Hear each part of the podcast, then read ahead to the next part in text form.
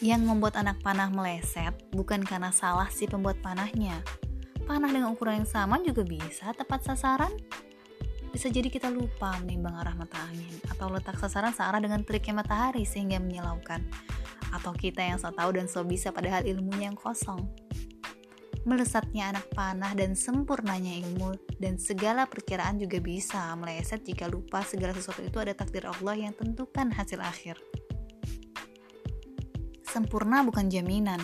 Setidaknya dengan sadar dan percaya takdir Allah kita sudah melesatkan hal luar biasa lebih dari tepatnya sasaran anak panah, yaitu menjadi hambanya yang percaya takdir baik. Besok kita bangun prasangka baik ke Allah yang lebih baik lagi ya. Berusaha terus kita lakukan. Doa terus kita langitkan. Apa pun itu, semoga anak-anak panah yang kita lepaskan akan melesat dan tepat pada tujuan yang kita harap-harapkan dan baik menurut Allah.